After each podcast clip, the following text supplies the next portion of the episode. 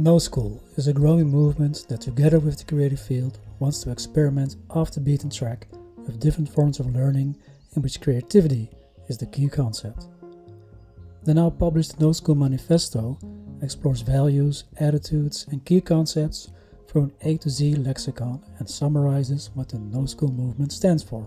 In this podcast series, which is part of No School's activities during the Dutch Design Week, we present a selection of the manifesto's lemmas and reflect on these subjects in the context of this year's theme, the new intimacy. This episode is titled Oxygen and is explored by Heidi van der Brink. All the cells in our body need oxygen to produce energy, to recover, to stay alive. Oxygen provides the connection, provides life.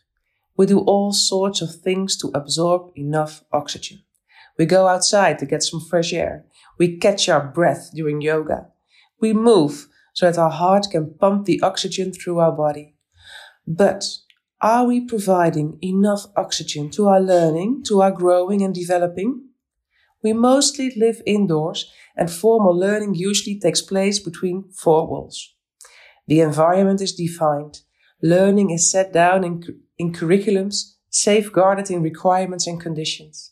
The result is an educational system that is more like an historical coincidence than a scientifically underpinned model.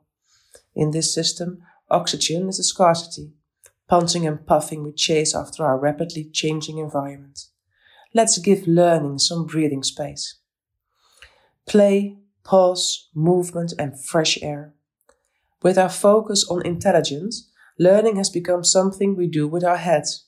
But learning is done with our entire body. Moving, pausing, letting your thoughts wander, it all stimulates the brain.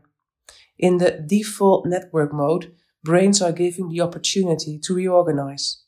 So go out. Learning benefits from pottering. Pick up bits and pieces here and there. Taste something different. Find your way while tinkering. Meet other beings to do something with.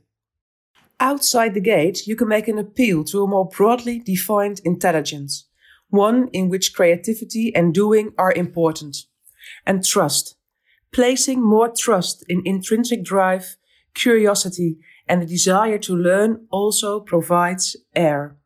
By putting the students themselves in control, by regarding learning as a continuous process in all respects. Let's practice some more pottering and scraping. In times of a lockdown caused by this pandemic called COVID 19, the world we live in is literally bounded. We need to stay inside. We cannot go out and meet people like we are used to. We meet other people through a screen, breathing the air of our own houses, lacking the shared energy of being together. Our scope has become smaller, the world we live in more narrow. The search for oxygen, metaphorical and literally, has become more urgent than ever. In times of a lockdown, more people than ever went out for a walk, catching some fresh air, or took a long ride on their bikes to explore their own surroundings and admire the beauty of it. The lockdown immediately affected the way we were able to teach our students, and it raised all sorts of questions about the way we've organized our schooling system. The search for oxygen, metaphorically and literally, has become more urgent than ever. How can we make sure there's enough oxygen in our learning as teachers as well as in the learning of our students? COVID 19 forced us outside the gate of our buildings, but can it also give a huge blow to the way we look at our learning? Can we use this awful pandemic in a positive way to stay outside and reinvent our system?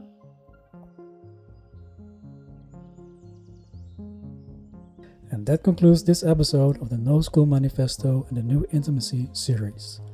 This show is curated, produced, and hosted by Fabiola Camuti and me, Danny Jeroense. Our theme music is by Mauro Casarini. Let's continue exploring new forms of learning and intimacy through creativity. Thanks for listening, and until next time.